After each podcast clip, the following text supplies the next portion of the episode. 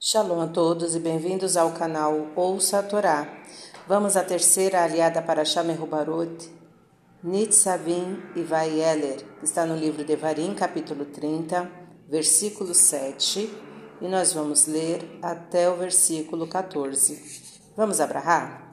Baruch atah Adonai Eloheinu melech haolam, asher barabanu mikol hamim, venatan lanu et Baruch Adonai tem Hatorá. Amém.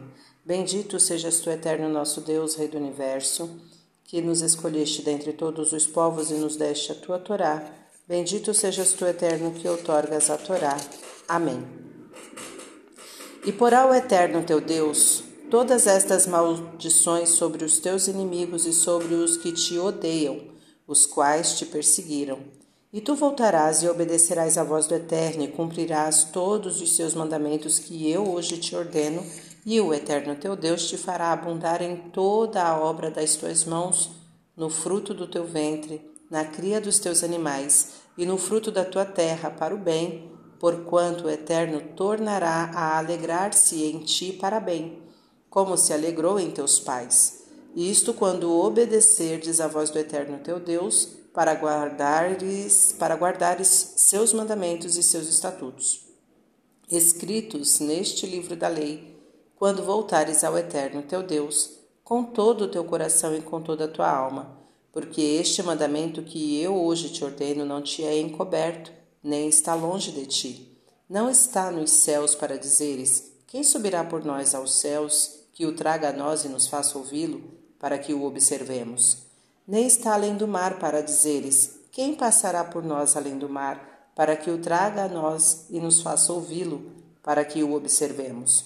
Pois a coisa está muito perto de ti, na tua boca e no teu coração, para que observes. Amém. Baruch atah Adonai Eloheinu melech haolam, asher natan lanu Torah temet v'chayeu lanatah betorreinu. Baruch atah Adonai noten hatorá. Amém. Bendito sejas tu, eterno nosso Deus, Rei do Universo, que nos deste a Torá da verdade e com ela a vida eterna plantaste em nós. Bendito sejas tu, eterno, que outorgas a Torá. Amém. Vamos aos comentários desta aliá que está no versículo 12. Não está nos céus. A lei e o dever, diz Moisés, não são coisas fora do alcance. Não se encontram nos céus nem além do mar não é preciso ir longe para encontrá-los. Olhai em vós mesmos, interrogai a vossa consciência, e é lá que os encontrareis. Estas coisas estão pertinho de nós, em nossa boca e em nosso coração, e elas se manifestam a quem se dá o trabalho de descobri-las. Nos céus. Não acredite que a Torá seja uma legislação para anjos, para seres superiores que possam afastar-se radicalmente deste mundo material, elevando-se às esferas celestes. Seus preceitos não estão fora do alcance. Não se encontram nos céus nem além do mar. Não é preciso ir longe para encontrá-los, pois estão em vós mesmos, em vossas bocas e em vossos corações. A Torá não se dirige de maneira alguma a seres angelicais, divorciados totalmente do material. Algumas religiões sustentam que só matando a matéria se poderia servir a Deus.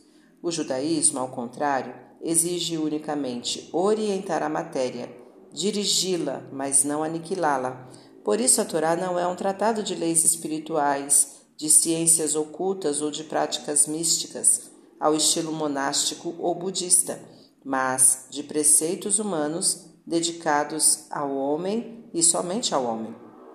Não é preciso servir a Deus com asceticismo e tristeza, mas, ao contrário, essas são faltas que revelam um desconhecimento total do espírito da Torá. Fim dos comentários. Tá gostando do conteúdo do canal? Então curta, comenta, compartilha. Se ainda não é inscrito, se inscreve, ativa o sininho e fica por dentro de todas as novidades. Shalom a todos!